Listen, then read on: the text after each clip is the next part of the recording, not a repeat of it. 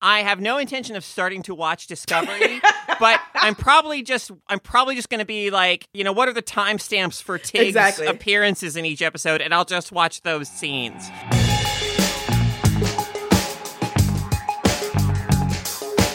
Welcome to Feminist Frequency Radio. This is episode 38. Anita's away on a top secret mission, but don't worry, I'm wearing a 3D printed mask of her face as I sit here in the host chair. Yes, it's me, Carolyn Petit, and I'm joined by my fellow international super spy, Ebony Astor. Hey, Ebony. Carolyn, so happy to be here, saving the world with you. Absolutely. Yeah. So, this is the show that asks you to be critical of the media you love, or alternatively, we're the feminist killjoys coming for your medias, depending on your perspective. It's morally gray, you know, it's morally gray, the operations of feminist frequency. we like to cause the problems and then solve the problems, just like they do in Mission Impossible. Exactly. Uh, in today's show, we're going to perform our own stunts as we get into the latest installment of, you guessed it, the Mission Impossible franchise, Mission Impossible Fallout. As always, we'll finish the show by uh, both sharing a little something in What's Your Freakout, and just like last week, we're going to let one of you grab the mic and share one of your freakouts. We can't wait. Exclusively for our fantastic backers, we've got a bonus segment with things and words in it. So many things and so many words. If you want access to our bonus segment and other fun perks, join our podcast community at d.rip slash femfreak. Now, on with the show. Hey there, Ebony. hey, Uh, Caro. How was your mission to go see Mission Impossible this weekend? Did you have trouble pulling off that uh, that mission? Uh, well, at times it did seem like I was engaging in double and triple crosses with myself uh, as I made my way to the theater. But no, as always, like Ethan Hunt, I was successful and I was a badass doing it. I don't think our listeners have any idea how excited I am for today's show. So, just Yeah. as a quick peek behind the curtains, uh, all of us, Carol, Anita, and I, you know, have sort of equal say in the kind of stuff that we're going to talk about uh, week on week until we make suggestions. Sometimes they're upvoted, sometimes they're downvoted, whatever.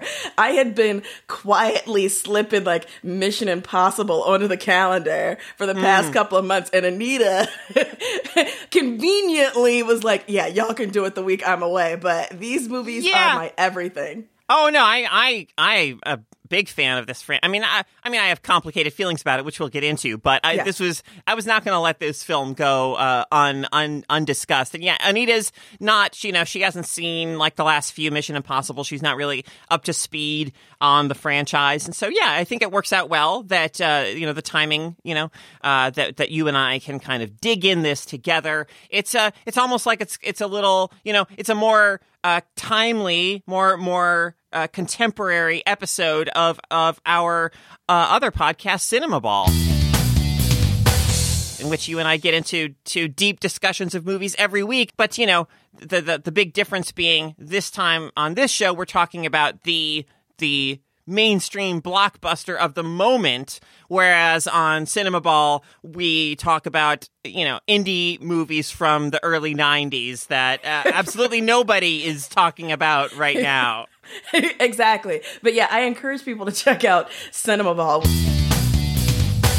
Which comes out every Friday. This is essentially like Cinema Ball is on a field trip to the Feminist Frequency Studios. Yeah. Uh, and uh, but if you like that kind of you know movie discussion by people who actually just really love digging into film, you should check it out. And now let's move past the plug. All right. Before we get into Mission Impossible, let's check in with the pop culture news.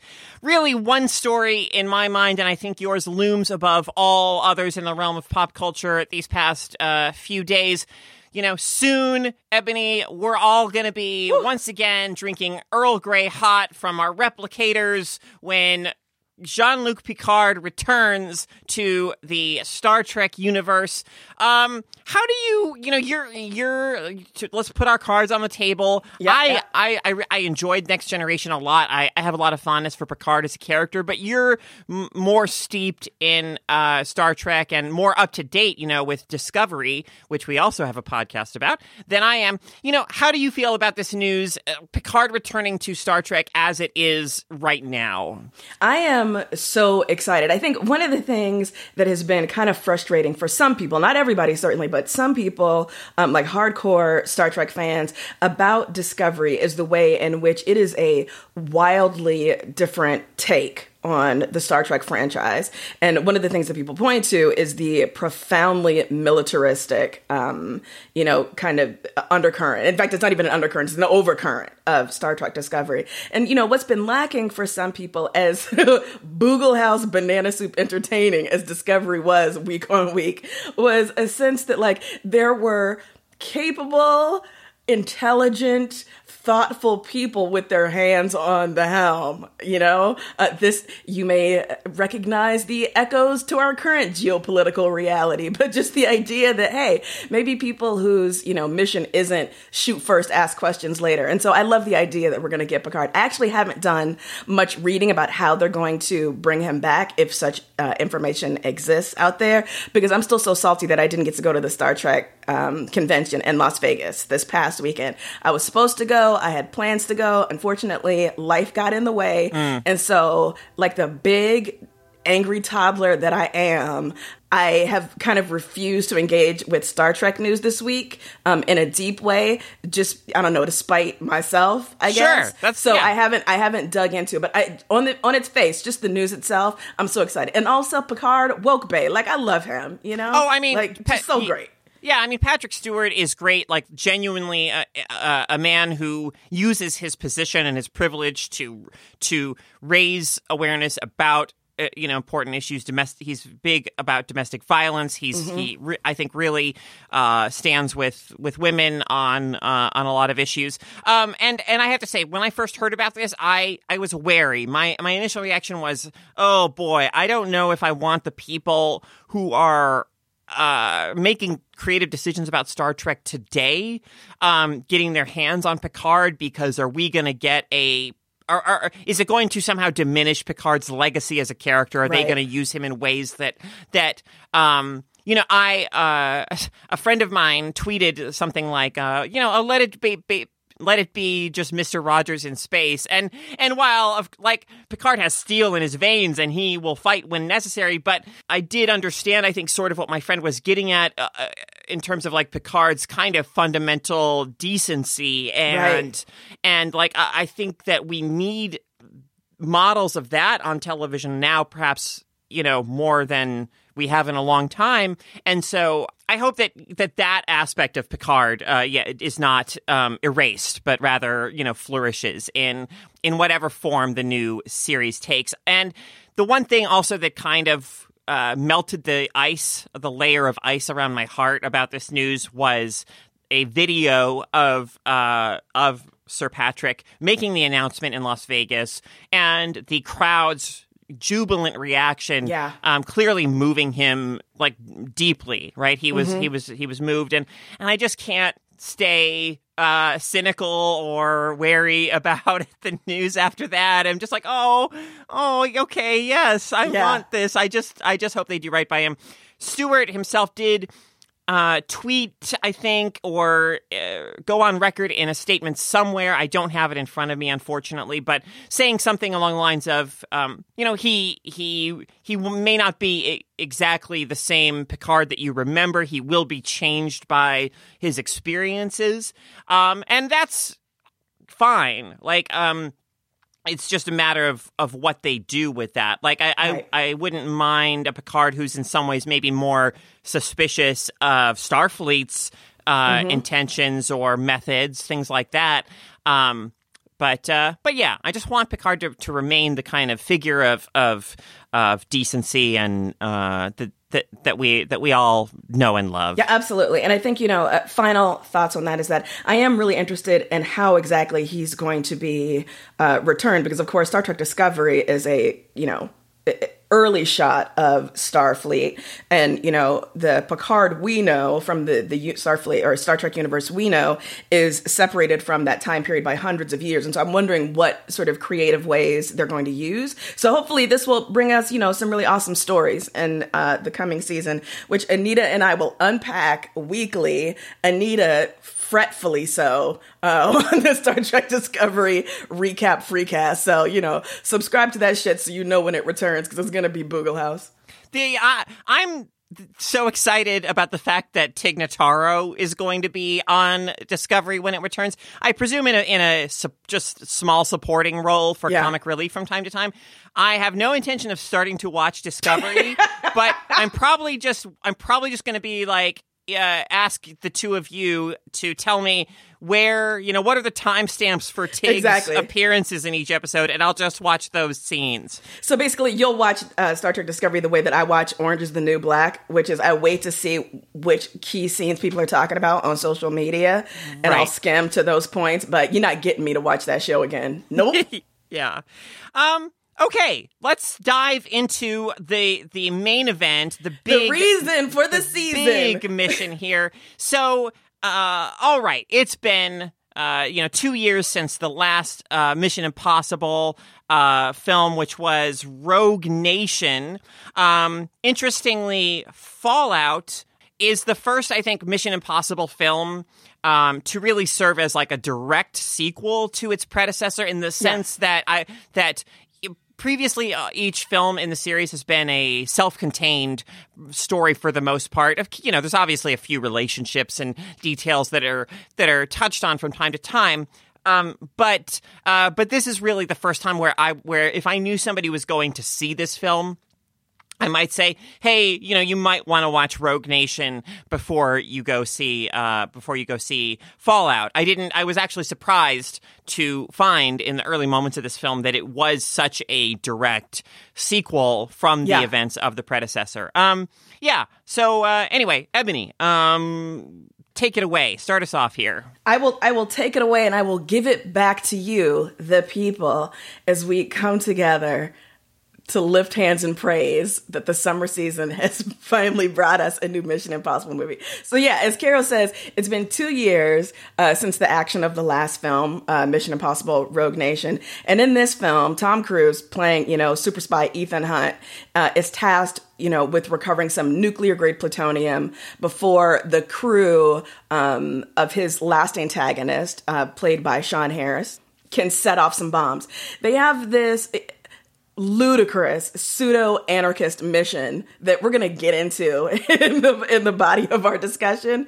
Um, but that's that's kind of the the um, the rationale for why these bombs are going to be set off. Which you know there's a way in which like every mission impossible movie is kind of like a bottle episode of tv they are self-contained but this film fallout in its very title tells you that it's going to be linked thematically and narratively to the one that preceded it um, which was i think um, very interestingly done and i think you know I, I, I super enjoyed this movie, um, but I think could only have been done because the uh, writer and director of the last film, Rogue Nation, also wrote and directed uh, this one. Um, you know, so like each each film in the Mission Impossible universe has previously been directed by a different director.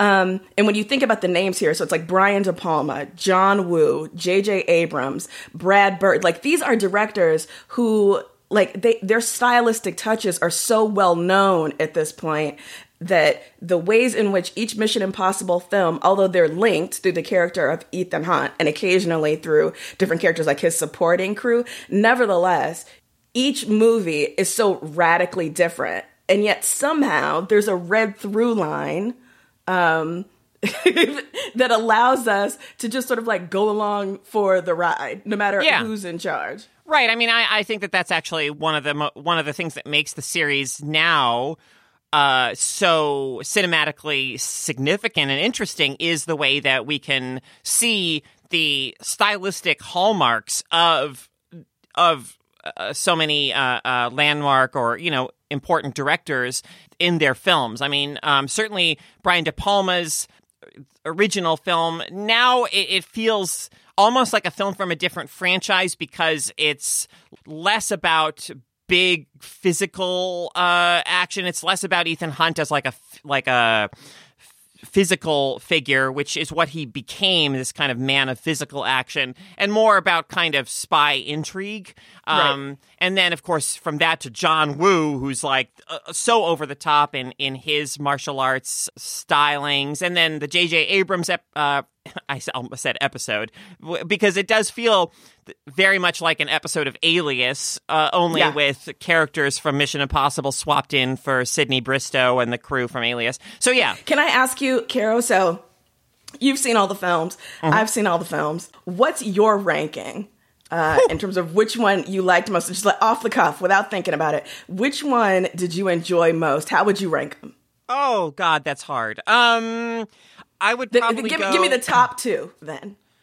Top two are probably going to be four and one for me. Interesting. Interesting. Yeah. Break that down for me. So Brad Bird, um, you know, after like the J.J. Abrams uh, and John Woo uh, uh, installments, I sort of felt like the series was flagging. I felt like it was becoming kind of I felt like the J.J. Abrams uh, episode again was not um, that strong, and so I, I, was worried really about the longevity of the franchise. And Brad Bird, who's known for his work with Pixar, his work on the the Incredibles, and you know stuff, brought to four such a, a a an energetic uh, action sensibility that um, I, I really felt like that film just was so successful at revitalizing the franchise. Um, the first one for me stands out because it feels rooted in in the kind of spy stuff that that I really get kind of excited about. You know, yeah. clandestine meetings, double crosses. You know, the right. the the streets of of like Prague, right, which just looks so beautiful in that film. Um, it just is steeped in that kind of international spy intrigue. Whereas the later films have those elements, but they are they are just background for what are really like just really briskly paced action films. Um, in the first Mission Impossible, like that stuff is actually um, it's it's the substance of the film in a sense, as opposed to being like the excuse for the film. Yeah, no, I I, I have similar feelings to you. I um, although many people point to Philip Seymour Hoffman as being like kind of the er antagonist for the Mission Impossible franchise. I, I, it's not that I was left dissatisfied by 3, it's just it didn't tickle my Mission Impossible bone. And I did think at this point like, you know what, you guys you could stop making these at this point and and I won't care. I, I will not miss these at all. Um particularly after 2, which okay, you know I got that Thandie Newton thing where she just she just makes me itch. Like I don't know what it is about her. No matter how competent she is as an actor, whatever other people are seeing, I don't see it. So you can talk about her chemistry with Tom Cruise all you want. I just was unable to enjoy that film because she was in it, you know? Um, but yeah, so after three, I was like, okay, yeah, we can kiss this goodbye. But then four came back, and it was like that kid who left, you know, like after your sophomore year and was kind of whatever did a glow up over the summer and then came back so strong. I mean, exactly. That's, that's that was my feeling about four as well. Yeah. like, oh shit! Wow, Mission Impossible is back. Like yeah. this is this is awesome. Yeah, like Tom Cruise just said, like, there's no way uh, this is gonna die. Like I'm I'm punching up at, at this point. Um, I have to say, five Rogue Nation is still my favorite. Um, okay. Having having now seen this one, and it's partially to do with uh, Sean Harris as the primary antagonist. It's partially to do with Rebecca Ferguson, who also comes into uh, this film, uh, who plays a, a key role.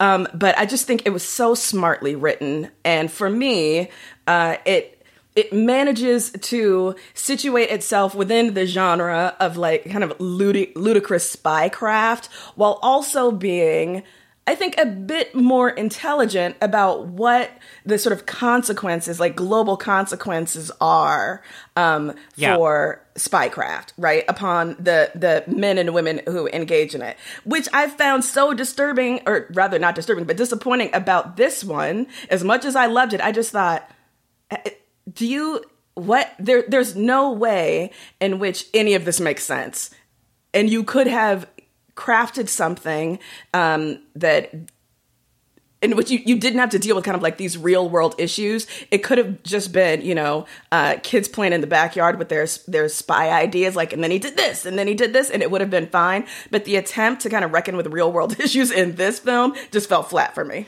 Well, I, I'll say, you know, I there were some philosophical questions that this film at least brushed up against that I appreciated, um, and I, I feel like they, in some way, uh, illuminate Ethan Hunt's character a bit and develop who he is, so that he's not. He, he develops a bit beyond being just the incredibly determined man of action who does whatever needs to be done.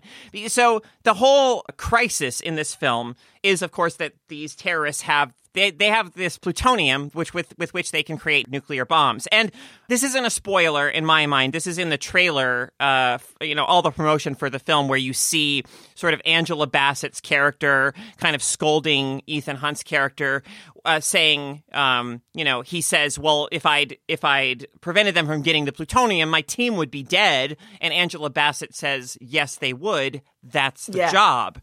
But Ethan Hunt um Ethan Hunt is sort of in this film a bit like a walking version of the trolley problem, right? He- And they characters, other characters comment on this repeatedly throughout the film.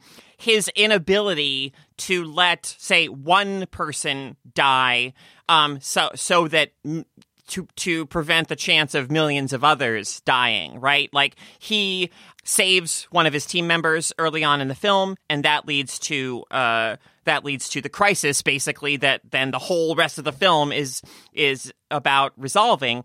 Um, I like that it that that moral territory is there at all. You know, I um yeah, no, film, I, I, I, I totally that. get that, but why it seemed um, so, you know, duplicitous um, Mm-hmm. to me, it was because that that issue was raised, and yet it was never fully reckoned with in a way that I thought showed like sort of sustained thoughtfulness. So one of the questions I had about this film is, where are the brown people? Spoiler alert. Spoiler alert. Amy framed Nick for her own murder. We there's a significant section of the action towards the end of the film. Oh, spoiler alert, y'all! Um, that happens in Indian Kashmir, right? And yet we never see a single Indian person when the team is in Kashmir, right? So there's this devastation they are racing to prevent you know, hundreds, thousands of people are going to die in the short term, but then also millions of people in that global area are going to be poisoned by the effects of radiation, right? So, so much of the action of these films is ostensibly provoked by the need to protect this this global population, right? But they're essentially ciphers. So when the the question seems to be like, you know, who do you save? You know, the the many or the one? The millions are these poor brown people, right? And so to have them weighted uh, against one of Ethan's privileged support crew, you know, just felt. I, I was unsettled by that, you know, because you know, because we're supposed to, you know, believe that that Ethan is a, is a moral actor because he is allowed because he still cares about the one over the many. And I I get that and I understand the importance of that but I just didn't wish that you know on the other side of the scale were these virtually invisible brown people. Absolutely, and uh, and um, I am gonna uh, say a legitimate potential spoiler now. Um, what the film does in the final act to really raise the stakes for Ethan is that it brings back uh, Michelle Monaghan, who first appeared as his wife in, or his fiance in uh, the third installment, and who um, is is there at working as a doctor uh, at the site of this um, this uh, outbreak, uh, precisely because the bad guys have brought her there to use her as unbeknownst to her unbeknownst to ethan unbeknownst to anyone they have brought her there to use her as a kind of leverage against uh, against ethan. So that allows us the audience to understand oh well his beautiful white you know uh, ex-wife who he still loves and and functions as a kind of protector of you know is is in danger. Well of course he's going to do everything it takes you know. It, it never makes it about it never really makes it about those millions of people that actually live in that region of the world um, and i'm also frustrated with the ways in which this film is, in my mind, it's kind of invisibly patriarchal. So you have a, a, a scenario in which um, the IMF, the you know whatever they're called, the Mission Impossible team, is working against these anarchists. Right, the anarchists they're they're they want to break down the the, the current world order. They want to establish a kind of you know anarchy. They their their creed, which is I mean absurd and disprovable by human history, but that they keep saying over and over again is like the greater this if you if you create a situation to to cause uh, world peace, right? The well, you want that situation to be as as catastrophic as possible. They keep saying the greater the suffering, the greater the peace, the greater the peace that follows. But so you have the Mission Impossible team working to maintain the or that order um, within the world. And, you know, just once I would love a film in which the good guys are working to uh, to disrupt the, uh, the the corrupt oppressive world order and the bad guys are the ones fighting to maintain like oppressive government syst- you know systems and like the status quo.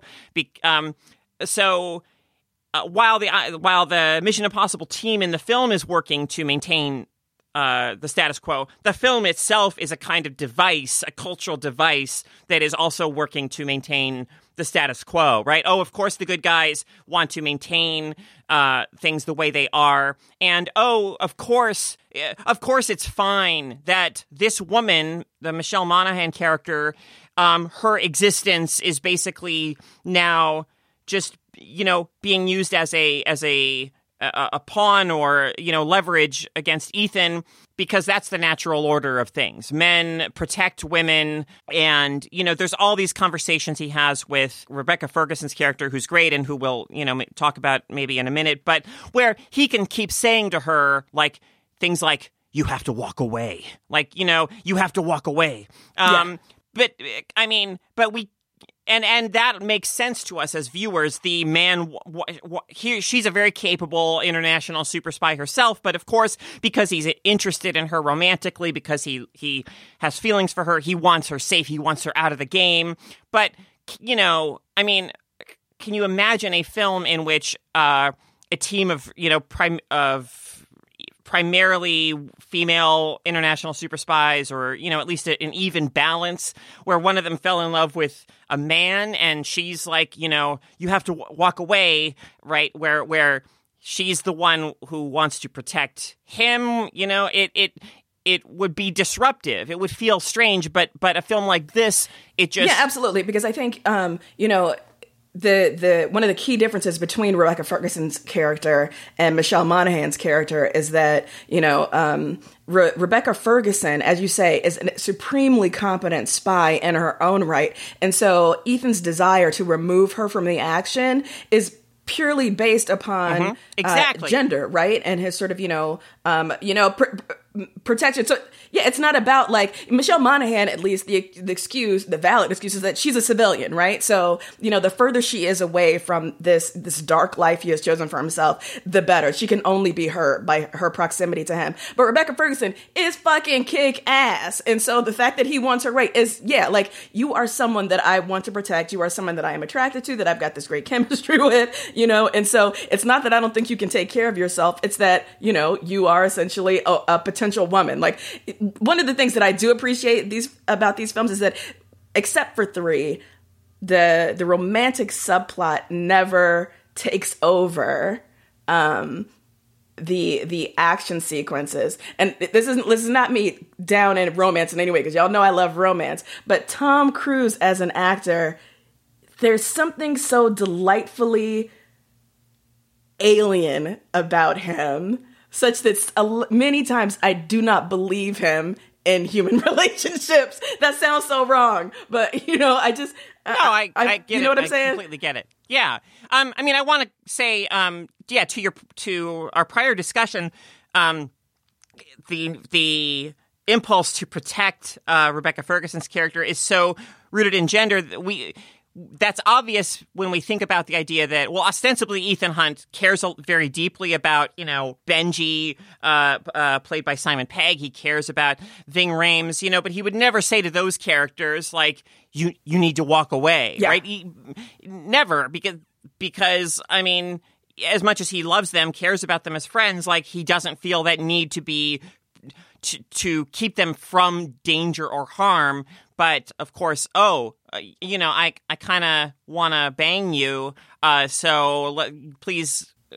Please get out of the this yeah, like remain game. remain Go- safely bangable, you know, Exactly, on go- some island in Greece where no one knows Yeah. where you are except for me. Um, Exactly. So Rebecca Ferguson's character is amazing, but I want- also want to talk about. I want to get back to this idea of maintaining the status quo, definitely, because Yeah. make no mistake. The CIA, the Impossible Missions Force, um, the the deep state as it exists is absolutely the hero of these films. The problem these films would suggest is rogue actors within those organizations, but they absolutely want you to believe and be thankful for the existence of these government agencies. Right? There is never a space for us to truly question, eh, you know, by the end of the movie, the legitimacy and the efficacy uh, of these films. You know, as I said, like th- these films, you know, posit a world in which these organizations create problems and then solve them, and then we're supposed to be thankful for their existence. So I definitely want to come back to that, but I want to talk about another woman in the film, which is um, the character, the White Widow, and I'm blanking on her character's name, but the sort of like arms dealer, you know, mover and shaker character, who I believe, am I right here? She is supposed to be the daughter of Max, who was the arms dealer from the first movie. Yes, which is a fascinating Yeah. little little Easter egg. It's really it's not even like a it's not a spoiler in my mind because it has no impact whatsoever on the plot. It is simply a little a little thing for fans of the franchise for to make your ears perk up when we first meet or her or we first see this character, the White Widow.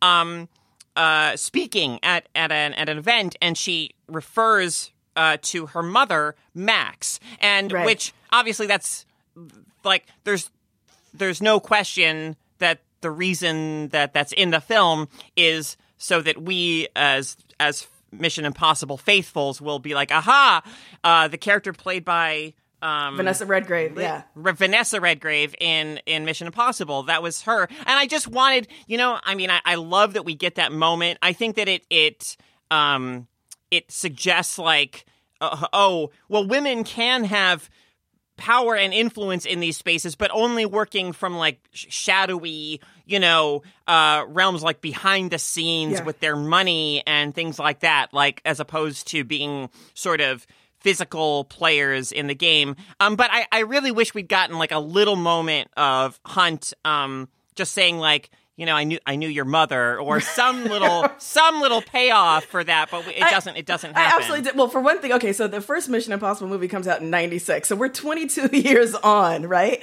So I was dying when we first meet the White Widow and she's giving her speech and we learn that she's Max's daughter. Cause I'm like, okay, what are you like? 28 years old, you know? So essentially, at, during the time of the first Mission Impossible film, when when Ethan was going up against your mom, you were like six. Like you and your brother were playing with your Hot Wheels cars and whatever. And meanwhile, this other shit's going on.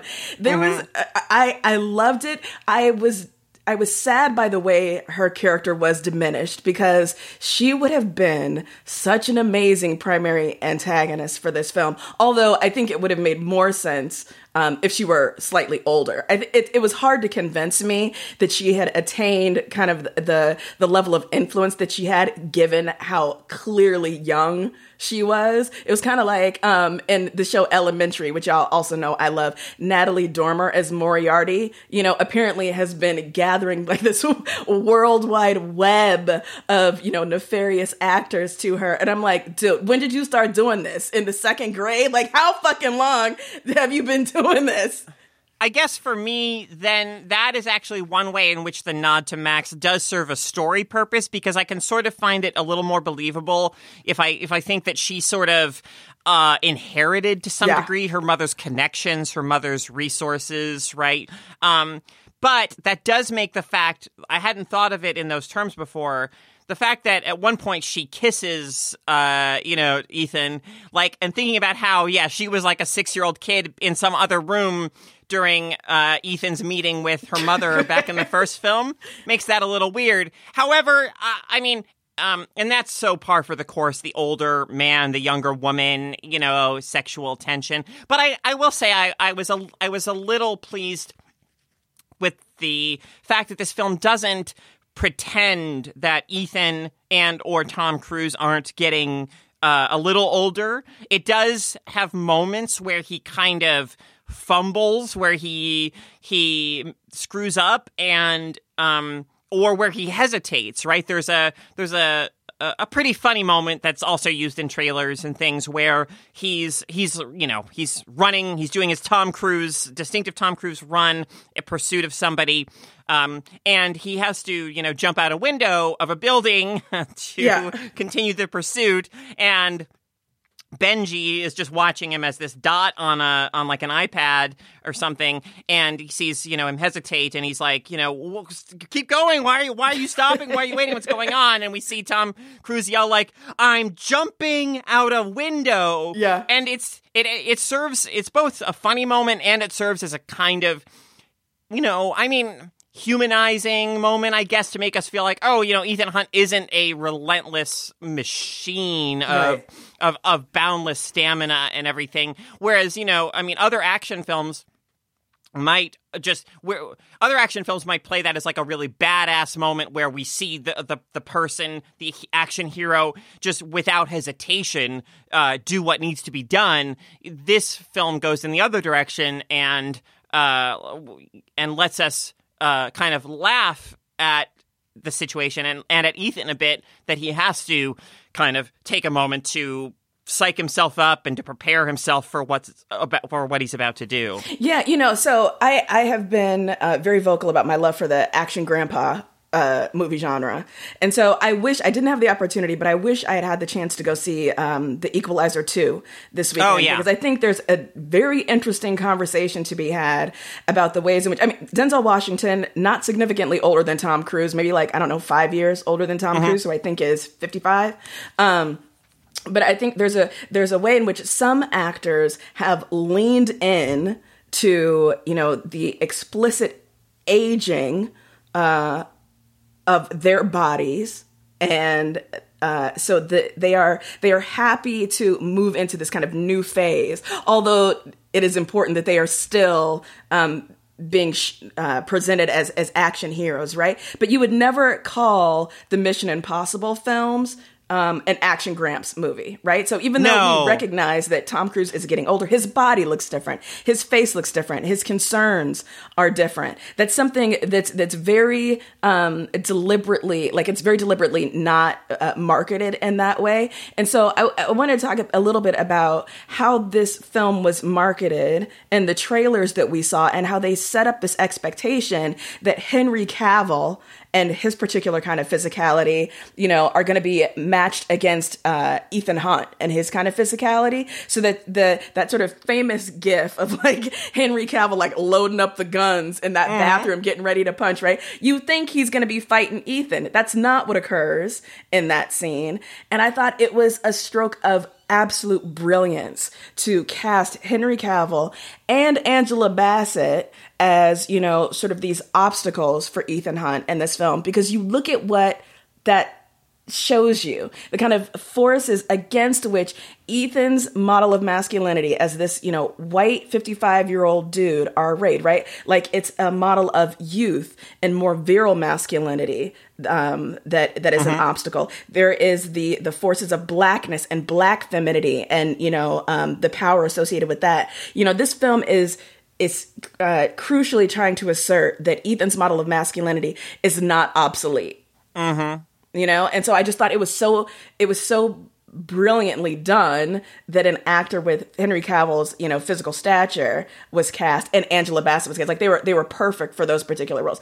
Having said that, I do not buy Henry Cavill as the author of that fucking anarchist manifesto. Like when we Right. find out later that he's the one who wrote that, I was like, dude, really? Like I I'm I'm not trying to say you're stupid, but there's no way on this or any other planet that you would have been able to pull the wool over Angela goddamn Bassett's eyes for more than a second. You mean to tell me that you know you are the the mysterious John Lark figure that everyone's been hunting and you've been able to please, please. Yeah, there was never a moment where eh, wh- where Cavill's affect, his persona, suggested a uh, a a a distaste for order, right? Right. For so uh, it did seem.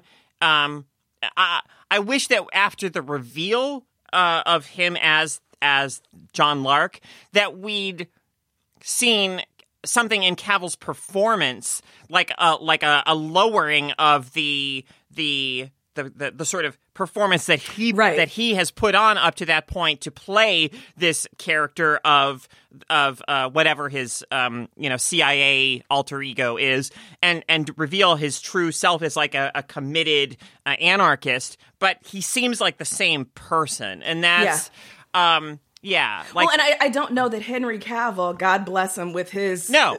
you know, ridiculous statements recently, but um I don't know that he has the wherewithal as an actor to do that, right? Like I think he's perfect as Superman precisely Yes. because, you know, he is a he is a figure um that does not there there are only so many layers to that guy, you know? Exactly, So yes. it- it- there's just there's there's no way that I bought uh, for I mean, and this is apart from my irritation with the way the film throws around the term anarchist and anarchy. Like, I just thought it has come to mean basically whatever people say it means. You know, they, they just have no sense of kind of like the the actual definitions um, and scope of anarchy as a movement. And I say this not as someone who subscribes to that philosophy myself, but it doesn't mean just anything. You know, uh, if Yeah. anything, it was the the the c- collapsing of the world order. This movement was going for was more like a I don't know libertarian gas bag fantasy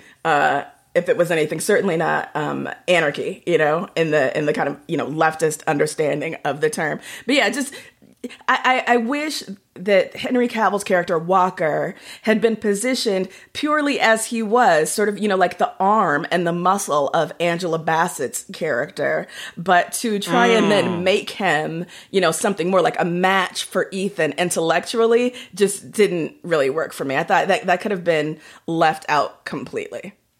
Yeah. Um, we're running uh, out of time to talk about this. I do want to quickly say that um, that purely as an action film, uh, I think that that this is. Uh, I think it's an excellent film. I think that the action sequences are uh, spirited. They have a physicality and an energy and a and a coherence to them uh, visually that uh, sets them above the usual kind of uh, sort of Michael Bay esque studio fare. Um, there's a lot of practical effects in this film that are. Um, that are really just impressive and and you know wild situations in the final kind of knockdown drag out uh, fight that occurs involving um, the wreckage of helicopters you know some just uh, like really imaginative like genuinely like really imaginative stuff Oh, is yeah. done um, with regard to that so so yeah I mean I have, um, I still have so much to say, Carol. We may have to make this the bonus because I Sure, have yeah. so many questions. And actually, it's probably better the questions to put them in the bonus because they are precisely the kind of questions that I, uh, I believe, you know, um, drive you around the bend. It's kind of mechanical questions. It's not plot holy kind of stuff, but there are mechanical questions that I have. I must get off my chest. Uh, I may have to lay those on you during the bonus. I, yeah, absolutely. And and but uh, as much as I I uh, share your kind of disbelief with the reveal of of Henry Cavill as Lark, uh, I do think that within the uh, and as much as I I, I sort of uh, am suspicious of or critical of the core politics of this film as a film that is obviously so pro status quo um, in, in so many ways. Um, I do think that as a as a spy plot filled with like double crosses and intrigue and surprises and just fun spy stuff. I think it's a very tight, um, Oh, very absolutely. tight script. Absolutely. it, it establishes, you know, all of things that need to be established, but they don't get in the way of the momentum. Uh, the pacing is excellent. You know, it, it's it's a really in my mind, really well crafted um, and really effective sort of summer summer blockbuster. Absolutely. Thumbs up. Uh, if I'm using the 100 star scale that we employ on Cinema Ball, I'm giving this one an 89. Wow, I hadn't, I haven't thought about my score. It, mine would probably be, uh, you know, a eighty-four. Let's just let's say eighty-four.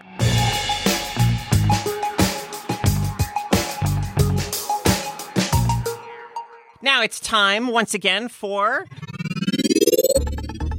what's your freak out, Ebony? What's your freak out this week? Oh man, I do this all the time, don't I? Okay, so I have two kind of related uh, freakouts, and they are linked uh, back to part of our conversation about Blindspotting uh, last week through the notion of the culture vulture and why, like, y'all just, you gotta be better. Um, okay, so the bad.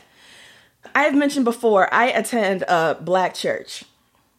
Y'all, every week, every, I'm not exaggerating, every week there is a group, uh, a, a different group of white tourists who come to the service Ew. to, yeah, but that's, they come for a show.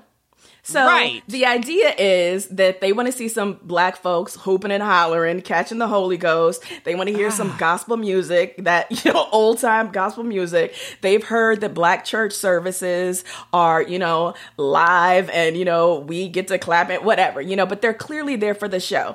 And it's clear they're there for the show because there are also people who come like I would be the first person to invite anyone to come, you know, be be part of um, the spirit that's that's in the sanctuary, right?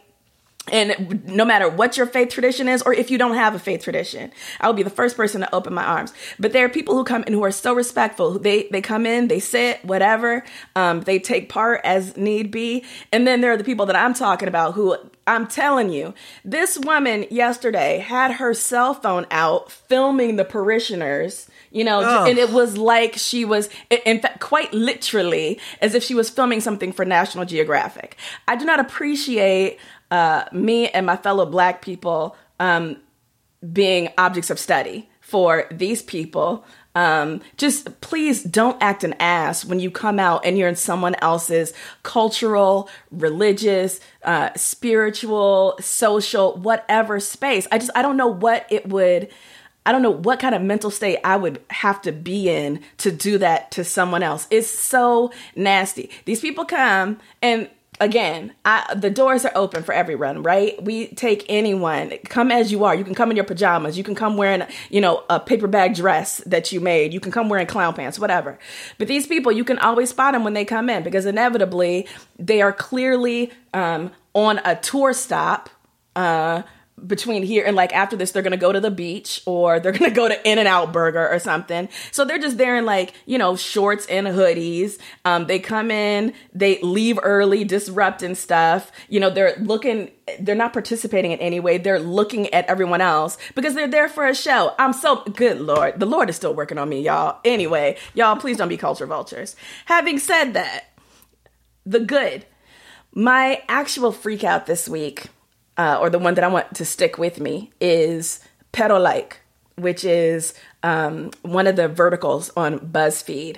It is just this group of fly, hilarious, smart, wonderful Latinx people um, from all different areas. Like, I think one of the things about growing up in the US, parts of the US, is the way we flatten Latinx identity just into um, uh, like Mexico, right? So one of the things that I love about Pero Like is the way that so many of the people that there there are people from you know Mexico on the team, but there's also Guatemalans, Dominicans, Salvadorians. You know, like there's just so many, and so I'm just I'm getting into these Pero Like videos and learning so much about a culture that's not my personal culture. And I'm just so grateful for it. But I don't want to make it seem like, you know, it's like I'm just going to school something. These videos are funny as fuck. So I'm gonna link to Pero Like, um, get your life. They're wonderful. That's it. Awesome. Um, all right, my freak out this week is a YouTube channel, a YouTube creator who goes by uh, Goodnight Moon. Goodnight Moon creates um, ASMR videos, and for anyone who doesn't know what ASMR is, uh, a certain segment of the human population, uh, myself included, uh, and a not not insignificant uh, segment either, um, experiences sometimes like a pleasant tingling sensation in the brain, which can be sometimes like triggered in response to various stimuli, like very soft spoken language. Um, uh, personal attention, you know, tapping sounds, things like that. So there's and and if you look up ASMR on YouTube, you will discover a whole world Yeah. of videos um, that are designed to, you know, to um, to trigger people's ASMR. But what's really special and interesting about Goodnight Moon is that um well, a lot of things, but but what I want to talk about today for my freak out is that she has a, a like a subset of videos called the Babblebrook um, series, and these are a kind of um, interconnected like fantasy uh, series in which she plays different characters, the proprietors of different shops in in a little fantasy village. Um, um, one of whom is a character named Maybell who runs a dragon menagerie. And so the idea in, say, one of those videos is that you come in, that you are like shopping for a dragon. And she talks about all the different species of dragon eggs and and what the dragons are like, and it's very the world building on these videos is exceptional. The production, I mean, obviously her production budget, of course, is limited, but she does a, a- great deal with with very little and to to conjure an atmosphere of coziness and warmth and um and you know the fiction is um is thought through and is deep the characterizations are excellent so that the videos actually like offer something beyond just um like ASMR stimuli they are just cozy um, videos that really create a warm and inviting fantasy world. And so um, I think that anyone who's interested in like world building and atmosphere um, would um, you know do well to to check out some of her videos and some of the ways in which she um, she leverages what she has to really create like a full fledged kind of sense of place and world. I'm so excited to check this out. You, I had seen that you tweet about this earlier, Yeah. and um, I have recently, maybe the last four, three, four years, um, really gotten more into audiobooks as a way to um, address like anxiety issues at night. And so I really want to check this out because it seems as if it will, you know, kind of massage my brain in the same way that that that decompressing um, along with an audiobook does for me. So I, I can't wait to check this out. Yeah, I think you may you may find that it does. I think that they're they're definitely great for just relaxation. You know, at the end of uh, a long day. And now it's time for a freak out from one of our listeners, Karen. Woohoo! Karen, take it away. Hi, Anita, Ebony, and Carolyn. My freakout is Anxy magazine, the first issue of which came out in 2017 and which is published twice a year. The magazine tells the stories of folks living with mental illness without judgment and without any kind of self help angle. It is beautifully designed, printed on high quality paper. Uh, it's just a beautiful artifact, as well as being very, very informative. It incorporates uh, different kinds of media in it. It has uh, personal essays, art, infographics, sound bites, photo essays. Um, the content is pretty accessible, and the essays are short and powerful. Each issue revolves around a theme like anger, workaholism, and boundaries, and features the work of both well known and lesser known artists. Uh, some of the more well known artists are Ijeoma Oluo, uh, Samantha Irby, Open Mike Eagle, who was a past guest on Feminist Frequency. Um, I like it because it offers perspectives and insights from people of many different cultures, races, economic backgrounds, and it doesn't treat mental illness as an anomaly, but rather as a neuro- neurological diversity. It normalizes the experience of those who have felt stigmatized for most of their lives, so it's great. So that's it. Thank you for giving me the opportunity to freak out. Love you guys, and thanks for all the great work you do. Thanks so much, Karen. Hey, you. Yes, you. Are you freaking out about something these days? Well, we want to hear about it. So go to feministfrequency.com slash freakout to find out how to send us your freakouts too. That's feministfrequency.com slash F-R-E-Q-O-U-T. All right. That's our show, everyone. You can catch us back here every single Wednesday. Remember that you too can join our podcast community and help us bring Feminist Frequency Radio to you every single week at d.rip slash femfreak. If you're enjoying the show, please rate and review us on iTunes. And, you know, next time you and your friends are out saving the world uh, with 3D printed masks on, um, you know, on a, on a desperate mission, uh, you know, go ahead and just uh, mention to them this podcast as well. I think they'd really they'd really like to hear about it. It may help them focus and get the, get the job get the job done. You know, people don't realize we're doing our part to save the world too by supporting those uh, those super spies. Yeah. Uh, you can check out all of our work and our other podcasts at feministfrequency.com. Uh, so be sure to follow us on Twitter at FemFreak to stay up to date on all the news. You can find our fearless leader Anita at Anita Sarkeesian. Uh, you can find me at Carolyn Michelle and Ebony. Where can folks find you? You can find me at Angela Bassett's wig. There you go.